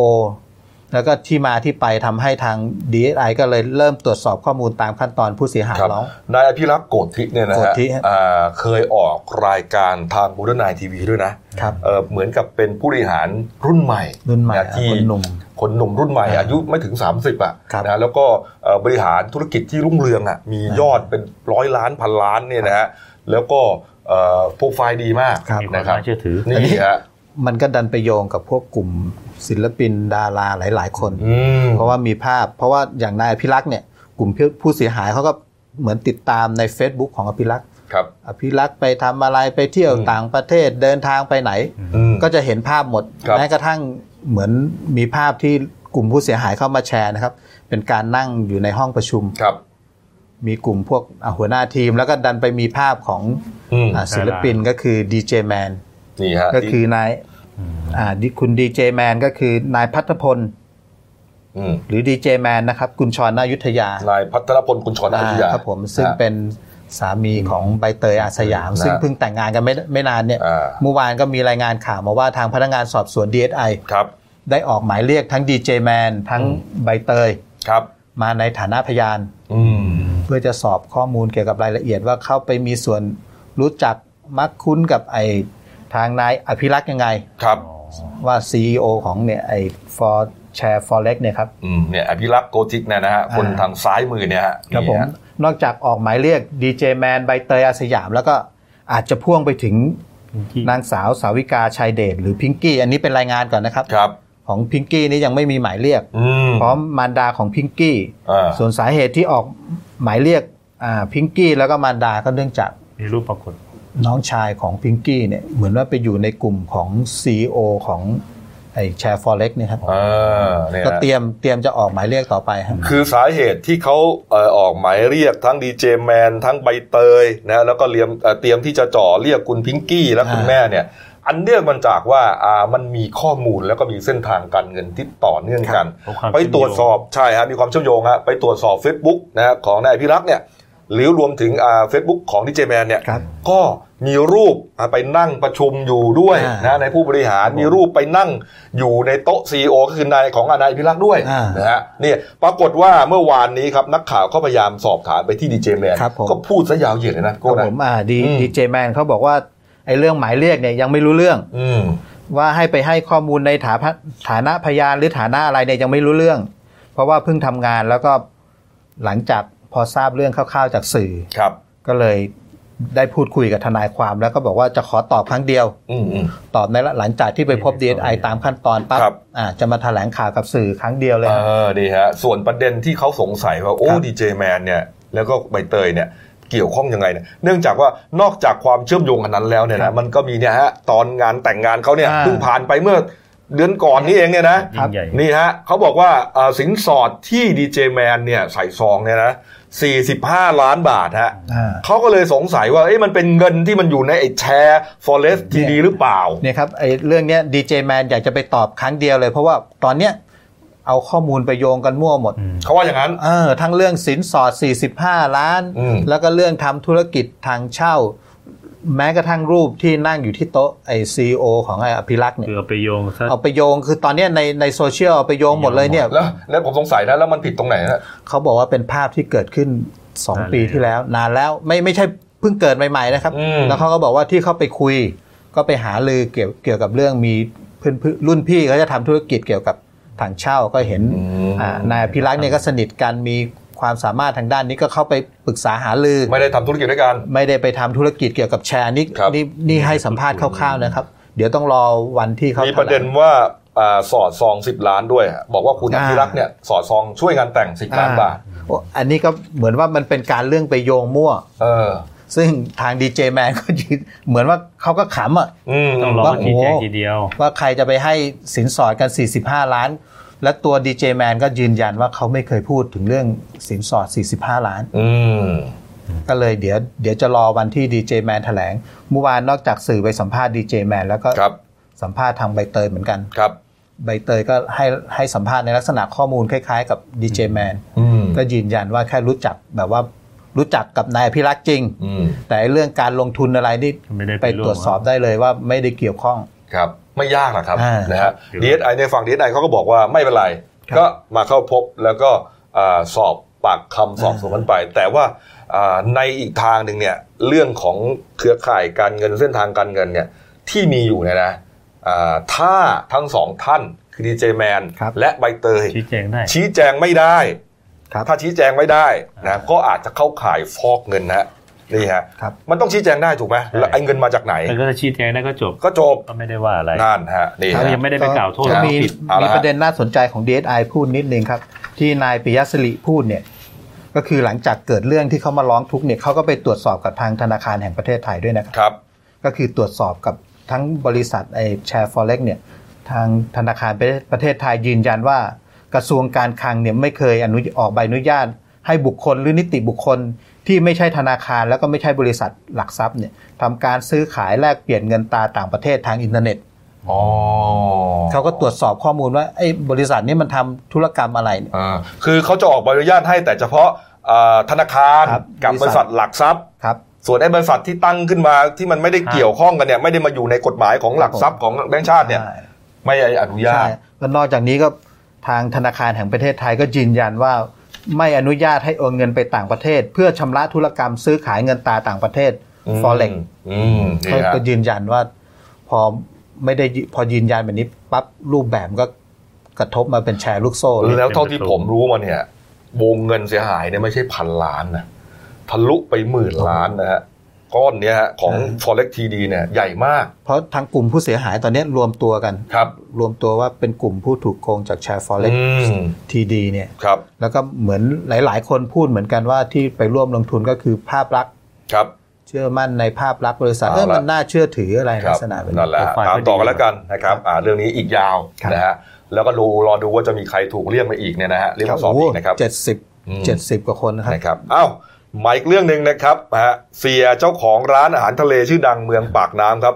โวยฮะเงินในบัญชีธนาคารนะอยู่ดีๆ ฝากไว้ 5 ล้านบาทหายเกลี้ยงฮะคุณโดฮะ ครับก็คือนายเอกพัฒน์อธิทนันทกุลครับ ครับ อายุ 61 ปี หรื ครับ อฉายาแกก็เฮียหมา ครับ เพราะว่าแกเป็นเจ้าของร้านอาหารในหมาทะเลมีชีวิตก็คือ โอ้ อาหารทะเลในย่านสมุทรปราการ เออ ทีนี้มีวันหนึ่งก็มาวันเออคือก็ค่ำวันที่ 13 มากกว่า แกก็เข้าไปพบตำรวจสอบพอบางปู ครับ สมุทรปราการเพื่อแจ้งความว่าเงินในบัญชีธนาคารเนี่ยหาย อืม ประมาณ 5 ล้านบาท หายหมดเลย ใช่ โอ้โห แล้วก็ นี่ฮะ สมุดบัญชีถูกปิด ครับ ทีนี้แกก็บอกไม่ได้มาแจ้งแบบลอยๆนะ นี่ฮะ อันนี้คือสมุดบัญชีของแกนะฮะ ใช่ ยอดล่าสุดเมื่อวันที่ 19อ่าเมษายนปีนี้เนี่ยนะฮะ ยอดเงินคงเหลืออย่าง 5 ล้านกว่านะฮะนี่ฮะ สองหมื่น แล้วก็แน่นอนนะ เราคุ้นเคยฮะอันนี้คือธนาคารกรุงเทพ ใช่ นี่ครับ อ่ะ ทีนี่แกก็เลยไปแจ้งแต่แกไม่ได้ไปแจ้งแบบลอยๆ เพราะว่าแกมีการไปตรวจสอบกับธนาคารแล้ว อืม ครับ ธนาคารก็มีการชี้แจงว่าโอเค มันมีการโอนเงิน เดือนเจ็ด เปลี่ยน นะครับ เปลี่ยนบัญชี ครับ ซึ่งเป็นบัญชีแกอีกอันหนึ่ง อืม แล้วก็มีการเซ็นเบิกเงินบางส่วนประมาณ2ล้านห้าแต่พอตรวจสอบไปแล้วเป็นลายเซ็นปลอม อ้าว คือมีการไปเบิกที่ธนาคารจริง น่าจะจะ ครับ น่าจะแต่เนี่ยมีมีมีมีลายเซ็นปลอมแน่นอน โอ้โห แต่ในส่วนรายละเอียดเรายังไม่ได้ทราบ ไม่ ขนดนั้น แต่ว่าเวลาไปเบิกเงินเนี่ย มันไม่ มันต้ ได้ องมี แต่ การชี้แจง ไม่ใช่แต่สลิปแล้วก็ลายเซ็นไง อืม มันต้องมี ใบใบอ่าบัตรประชาชนด้วย ใช่ นั่นแหละ นี่ฮะ ก็เลยก็ต้องดูทีนี้แกก็ไปแจ้ง คือปัญหาคือว่าธนาคารเนี่ยให้เบอร์ไว้ได้ยังไงนะที่แกสงสัย อืม นี่ฮะเออ ทีนี้พอไปแจ้งความได้แป๊บเดียวแกก็เครียด เครียด เพราะว่าเงินนี่ก็คือเก็บมาทั้งชีวิต โอ้โหน้ำพัก เพราะเป็น น้ำลา ปลาย ยชีวิตแล้วเนี่ยนี่ก็ยังเหลือแต่ร้านอาหารก็เลยหน้ามืดเป็นลมไปเลยความดันขึ้น เมื่อวานก็ถูกหามส่งโรงพยาบาล โอ้โห ผู้สื่อข่าวก็เลยไปนอน โ ก็เลยไป ตีง ตาม เฮะ อืม สอบถามข้อเท็จจริงเนี่ยขึ้นโรงพยาบาลเลย สอบถามข้อเท็จจริงขณะที่กำลังคุยอยู่เนี่ยก็มีโทรศัพท์ลึกลับโทรเข้ามา อ้างตัวว่าเป็นเจ้าหน้าที่จากสำนักงานใหญ่ของธนาคาร ก็จะขออนุญาตเข้ามาเยี่ยม ครับ แกก็บอกโอเคก็ได้ถ้าอย่างนั้นยินดีก็มีผู้หญิงเข้ามาเยี่ยม เนี่ย ก็มีเอากระเช้าผลไม้ ก็ มาให้ เป็นตัวแทนของธนาคารกรุงเทพนี่นะฮะ อืม เนี่ยครับเอากระเช้าผลไม้มาให้นะฮะแล้วก็เหมือนเหมือนกับยกมือขอโทษขอโพย อ่าก็ นะ คื ฮะ อบอกว่าจะ อ้าวแสดงว่าธนาคารยอมรับผิดเหรอ ก็ยังยังไม่แต่เขาบอกว่าถ้าจะได้เป็นการดูแลลูกค้า อืม แต่ที่ที่เราติดต่อธนาคารอีกทีนะครับ ก็บอกเป็นการเป็นเป็นเป็นการดูแลลูกค้าของ ครับ ธนาคารพื้นฐาน แล้วก็แต่ว่าเบื้องต้นน่ะ จะแสดงความรับผิดชอบ แต่ขอตรวจสอบรายละเอียดก่อน อืม ถึงที่มาที่ไป ครับ ของเงินที่หายไป อืม อันนี้ก็เลยโอเคก็แต่ในส่วนของคดีพนักงานสอบสวนได้มีการเรียกผู้จัดการกับพนักงานแบงก์ของธนาคารนั้นมา ครับ สอบปากคำแล้ว ครับ แต่ยังไม่ได้ระบุเวลา อืม ก็ทีนี้หลังจากสอบปากคำแล้วก็มีการอายัดบัญชีของเฮียหมาทุกบัญชี ครับ เพื่อจะให้เงินมันนิ่งก่อนแล้วก็ตรวจสอบบัญชีตั้งแต่เริ่มแรกมาเพื่อจะเนี่ยแล้วก็ลองรอดู แต่ตอนเนี้ย ม ในส่วนตัวเฮียแกแกก็โอเคยิ้มได้แล้ว บอกว่าถ้าธนาคารรับปากว่าจะ อืม ช่วยเหลือก็ก็ดีใจไปปอดหนึ่ง ครับ ก็โล่งใจไปปอดหนึ่งแต่ก็ยังไม่โล่งใจมากถ้าเงินยังไม่กลับเข้าบัญชี ก็จริงอ่ะ ไม่ ครับ แล้วต้องกลับให้ครบด้วยนะ ใช่ ไม่ใช่กลับมาสองล้านห้ามันก็ไม่ใช่นะก็คือแกมีเท่าไหร่ก็ต้องคืนแกเท่านั้นอ่ะ ใช่ แล้วจริง ๆ เนี่ยเชียงหมาแกจะลืมนะคดีนี้เป็นผู้เสียหายนะไป อ่า แจ้งความก่อนเลย ก็แจ้งแล้ว แจ้งเลยใช่ไหม แจ้งแล้ว แจ้งลง แจ้งเพราะหลังจากแจ้งความมันก็เครียดไงเขาเลย เออ มาตอนเช้าน่าสงสารเพราะเก็บมาทั้งชีวิตห้าล้าน อย่างเราเนี่ยเคย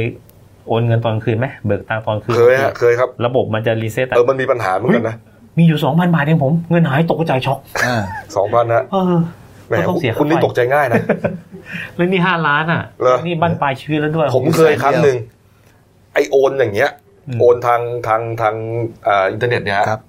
ปรากฏว่าอะไรรู้ไหมมันต้องมีสลิปโชว์ขึ้นมาใช่ไหมเพื่อเราเราจะได้ส่งสลิปทาง ให้ อิอิเล็กทรอนิกส์เนี่ยให้กับคนที่เราโอน อ่า เป็นหลักฐาน เอาปเงินรากฏว่า ไปนะ ในใบนั้นนะฮะผมโอนไปประมาณห้าพันบาท มันขึ้นว่าศูนย์บาท นั่นไง ในสลิปมันโชว์เลยนะว่าโอนไปศูนย์บาท ผมก็ไม่รู้ว่าผมก็เข้าใจว่าโอนแล้ว ผมก็ส่งไปให้เขาแล้วผมก็ดูเฮ้ย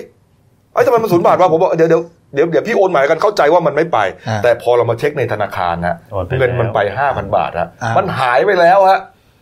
โชคดีที่คนที่โอนเนี่ยเขาคุยง่ายไง อ่า เออโอ้พี่หนูเช็คแล้วเงิน เข้ มา อ๋อโชคดี ไม่เป็นไรไม่เป็นไร โอ้โห ไม่งั้ หมื่นเลยเนี่ย นะครับก็ดูเบอร์ ดูดิ ผิพลาดที่ มันเป็นไปได้ฮะเป็นไปได้เหมือนกันแล้วก็ธนาคารกรุงเทพนี่แหละ อืม ที่บอกตรงๆเลย อ่ะเดี๋ยวเราลองดูเขาตรวจสอบ ก็ต้องตรวจสอบ เดี๋ยไม่ได้ดู ครับนะครับเอาเอาละฮะเอาอีกเรื่องหนึ่งนะครับ เรื่องเออถ้าจำกันได้นะคดีฆาตกรรม คุณทิติมาตั้งวิบูลย์พาณิชย์นะฮะหรือว่าไฮโซเชอรี่นะครับ ครับผม อายุ 39 ปีฮะเป็นนักธุรกิจสาวด้านอสังหาริมทรัพย์ฮะเอ่อผู้ต้องหานะที่ก่อเหตุก็คือนายอัศยา หรือโก้ชัยภา โอ้ อายุ ครับ 34 ปีเนี่ยนะฮะก่อเหตุฆาตกรรมใช้ไม้เบสบอลทุบผู้ตายจนเสียชีวิตในโรงแรมแห่งหนึ่งนะฮะย่านซอยประดิษฐ์มนูธรรม 19นะแถวแถวๆเรียบทางด่วนเนี่ยนะฮะเหตุเกิดก็เอ่อเมื่อปีก่อนเนี่ยนะ ครั ฮะ บผม ปรากฏว่าอ่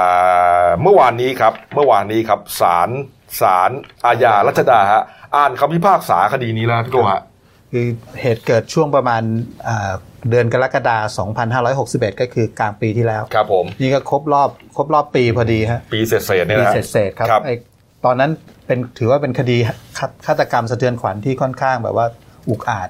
ม ก็คือเจอศพของคุณไฮโซเชอรี่เนี่ย ครับ ก็อยู่ในห้องห้องพักย่าน ทุบหน้าอยู่นะถ้าผมจำไม่ ครับ ผิด ผม นะ แล้วก็มีไม้เบสบอลเหล็ก เปื้อน ก็ เลือด เปื้อนเลือดก็ อื เหมือนอยู่ที่ห้องนะฮะ อืมส่วนไอโก้เนี่ย หนีไป หนี หนีไปกัมพูชา ใช่ฮะ ซึ่งตอนนั้นเราจะจำได้คุ้นๆว่ามีภาพวงจรปิดที่คาสิโนกัมพูชา ถูก ที่ ต้อง บันทึกภาพใน ที่ไป โก้ กับ ไว้ ครับผม ใช่ ครับผม ก็หลังจากนั้นก็เหมือนว่าคงหนีไปไม่รอดก็ อืม ติดต่อมอบตัว แล้วซึ่งเมื่อวานเนี้ยศาลก็เบิกตัวนายไนโก้เนี่ย ครับ ซึ่งเป็นจำเลยจากเรือนจำพิเศษกรุงเทพเนี่ยก็มา อืม ฟังคำพิพากษา ครับ ก็โดยมีคุณพ่อของไฮโซเชอรี่ก็คือคุณนำนวยวิชัยโชตก็มาร่วมฟังด้วย ครับ ในฐานะที่เป็นโจทย์ร่วม อืม ซึ่งศาลก็ พิเคราะห์เห็นว่าไอเหตุการณ์ก็คือจำเลยเนี่ยใช้ไม้เบสบอลตีศีรษะของผู้ตาย ซึ่งเป็นอวัยวะสำคัญ ครับ ย่อมเล็งเห็นผลว่ามีเจตนาฆ่า อืม ส่วนที่จำเลยอ้างว่าเป็นการบันดาลโทสะเพราะถูกผู้ตายด่าทอ แล้วก็พาดพิงถึงบรรดาจำเลยเนี่ย ครับ แล้วก็มีปากเสียงทะเลาะวิวาทกันบ่อยครั้งในวันเกิดเหตุ อืม แต่ศาลมองว่าจำเลยเนี่ยกับผู้ตายเนี่ยอยู่ในห้องด้วยกัน 3 ชั่วโมง อืม จึงไม่เชื่อว่าจะเป็นมีปากเสียงทันที สาเหตุน่าจะมาจากเรื่องหุงเหือง อืม หึงหวง ครับ แล้วก็หรือ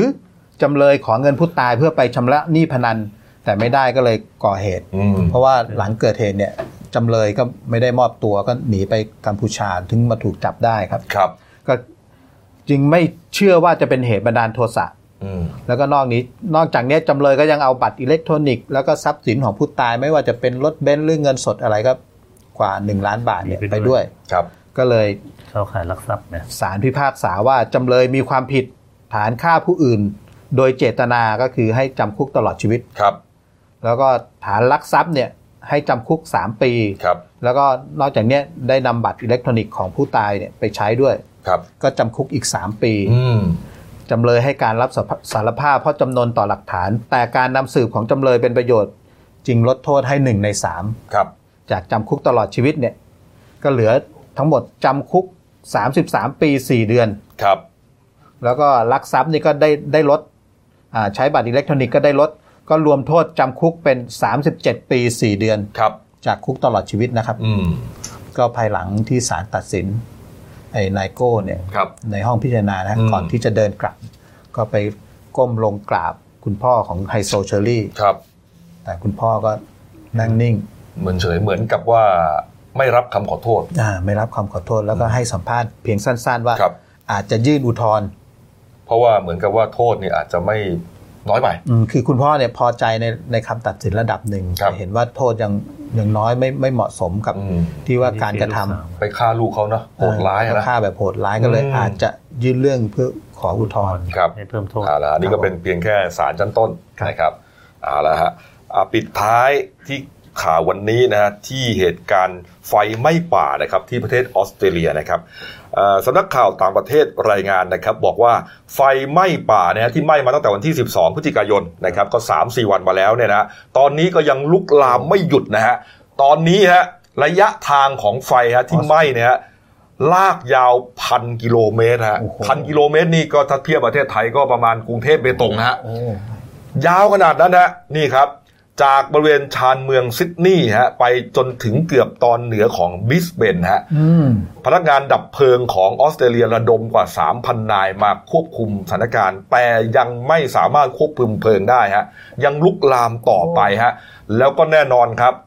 ออสเตรเลียฮะมีสัตว์ป่าจำนวนมากนะฮะสัตว์ป่าที่เรารู้จักดีครับไม่ว่าจะเป็นโกล่า ขึ้นชื่อนะ จิงโจ้ เออ นี่ฮะดูฮะก็ต้องหนีตายกันฮะบางส่วนก็หนีไม่ทันก็ถูกไฟคอก โอ้ นะฮะโอ้โหนี่สงสารมากนะเนี่ย หมีโคล่านะครับ เออนิโคล่านะฮะเนี่ยเออน่ารักนะ แต่ว่าดูฮะ โอ้โห นี่ฮะอันนี่ต้องอุ้มกันเป็นลูกเลยฮะ หน่วยกู้ภัย อืม ช่วยออ น่ารักมากนะฮะโอ้โห นี่เป็นภาพสลดมาก ขี้เถ้า นะครับนี่ฮะ วันนี้ก็ยังไม่ดับนะครับ ยังไม่ดับ ยัง ครับนะฮะนักวิทยาศาสตร์เขาบอกว่าวิกฤตไฟป่าที่เกิดขึ้นฮะเกิดมาจากผลกระทบอ่าภาวะโลกร้อนนะฮะแล้วก็การเปลี่ยนแปลงของสภาพภูมิอากาศ โอ้นี่ลุก โอ้โห ลุกล นี่ ม จะเข้าบ้านคนเลยนะเนี่ย โอ้โห นี่ฮะ นี่ครับ ตอนนี้ยากที่จะควบคุมแล้วฮะเขาบอกว่าเอ่อมันลามมาแล้วมาถึงนิวเซาเวลแล้วฮะ ตอนนี้นิวเซาเวลโดนไปแล้วครับอ่า1.1 ล้านเฮกเตอร์ฮะ หรือประมาณเกือบ 7 ล้านไร่ นี่ครับ โอ้นี่ไม่ไม่ใช่เฉพาะสัตว์ป่าอพยพนะ คนในชุมชน ถูกต้องครับ อพยพหนีนะ ถูกต้องครับ แล้วก็มีผู้เสียชีวิตแล้วอย่างน้อย 3 รายฮะแล้วก็เอ่อที่พักอาศัยกว่า 200 หลังเนี่ยได้รับความเสียหายฮะทางการออสเตรเลียฮะประกาศเตือนภัยขั้นสูงสุดแล้วฮะวิธีรอดวิธีเดียวคือต้องออกมาจากพื้นที่ฮะอยู่ไม่ได้ หนีอย่างเดียว ดูฮะใครจะอยู่ได้ฮะ นี่มันไม่เห็นอะไรเลยเนี่ย โอ้โหนี่ฮะแล้วก็เมื่อวานนี้เองครับนี่ฮะรายงานจากเมืองเบอร์เรลคีกนะฮะบอกว่าพบศพนะฮะชายวัย 58 ปี ที่หายตัวไปตั้งแต่วันศุกร์ที่ 8 ในป่าแถบชานเมืองเคมซี่ รัฐนิวเซาเวลฮะทางตะวันออกเฉียงใต้ของออสเตรเลียฮะ ครับ ก็คาดว่าจะเป็นหนึ่งในสามของผู้เสียชีวิตนี่แหละนะครับ ข้ออีกลายเนี่ย ถูกฮะนี่ฮะมีไฟคอกด้วย นะครับนี่ฮะตอนนี้ฮะไฟป่าลามไปหมดแล้วฮะตั้งแต่แนวชายวังตอนออกนะครับ มานิวเซาเวลนะครับ ไปรัฐควีนแลนด์นะฮะ โอ้โหข้ามรัฐเลยนะ ข้ามรัดเลยฮะเยอะมากฮะแล้วก็ประชาชนฮะบ้านเรือนประชาชนหลายร้อยหลังคาเรือนถูกไฟป่าเผาจนวอดวายฮะ นี่ครับ โอ้โห รุนแรงมากนี่ฮะ ภาวะโลกร้อน ฮะดูฮะวิกฤตเนี่ยโอ้โหเขาเขาไหม้กันเป็นพันกิโลเลยนะฮะมองไม่ออกนะเนี่ย ของเราเนี่ย ประมาณเอ่อภูเขาลูกสองลูกนะภาคเหนือ ก็วุ่นวายแล้วนะพี่ ช่ว โก้ งช่วงนี้ก็เป็นช่วง เนี่ยช่วงที่จะต้อง ฤดู หมอกควันอะไรเนี่ยไม่รู้ควันจากไฟป่าหรือว่าจากหมอกเนี่ยนะ ครับ อันนี้เขาไหม้ไหม้กันแบบ โอ้โห เป็นพันกิโลนี่นึกไม่ออกจริงนะมันควันมันขนาดไหนนะวิกฤตจริง ๆ นะครับนี่ฮะเราก็จะตามดูนะฮะนะแล้วที่หนักกว่านั้นก็คือว่ามีสัตว์ด้วยไง ครับ นะสัตว์เสียชีวิต ด้วย สัตว์ตายไปด้วยเนี่ยก็เป็นที่สลดเนี่ยนะฮะเอาละฮะอ่ะ ตูน การ์ตูนขาประจำของคุณขวดนะครับ ขออนุญาตมาเบรกนี้ฮะเบรกที่แล้วลืม นะครับ ข่าว นี่ฮะ แเลย ศีลเสมอมาเจอกันครับ นี่ฮะรุกที่พันเจ็ดร้อยไร่ฮะคุณเอ๋นะ ไม่มีคน คุณเอวิ่งไปหาป๋าสองคนนะ อ้าวอ๋อมีสองป่า อ่าป๋าแรกชื่อว่าป๋าดาริกา อ๋อครับ เออป๋าอีกคนห มา นึง มาทางนี้พวกเรามีประสบการณ์ทางรอด เออนี่ฮะสองคนก็ป๋านาฬิกากับป๋าคดียาค้ายา อ๋อ โอ้โหนี่เซลหนักนะเนี่ย ให้เอ๋มาทางนี้ เอมาทางนี้พวกเรามีประสบการณ์ทางรอดอยู่ โอ้โห เดี๋ยวฝึกวิชา เออ ดูฮะ โอ้โหสินเสมอมาเจอกัน โอเคว่ากันไปครับดูกันเองครับใครเป็นใคร อืมนี่ฮะเอาละครับครบถ้วนนะครับนี่ฮะหนังสือพิมพ์ก็อย่างที่เห็นในภาพข้างหลังกันแล้วกันนะว่าหลายเรื่องหลายราวเนี่ยฮะคดีเอ่อแชร์นะฮะนี่ฮะแล้วก็คคดีแชร์สามสามกรอบ โอ้ เลย โห ถือเป็นเรื่องใหญ่เลย ใช่เพราะมีผู้เสียหายจำนวนมากครับ อืมนะครับเอาละครับครบถ้วนนะครับ ฝากช่องเราด้วยนะครับเดนิวไลฟ์กิจเอนะครับ เข้ามาแล้วกด subscribe กดไลค์กดแชร์กดกระดิ่งแจ้งเตือนครับ มีรายการดีๆ ทั้งวันและทุกวันนะฮะวันนี้หมดเวลานะครับ เรา 3 คนลาไปก่อน ขอบพระคุณทุกท่านที่ติดตามรับชมครับ ลาไปก่อนครับ สวัสดีครับ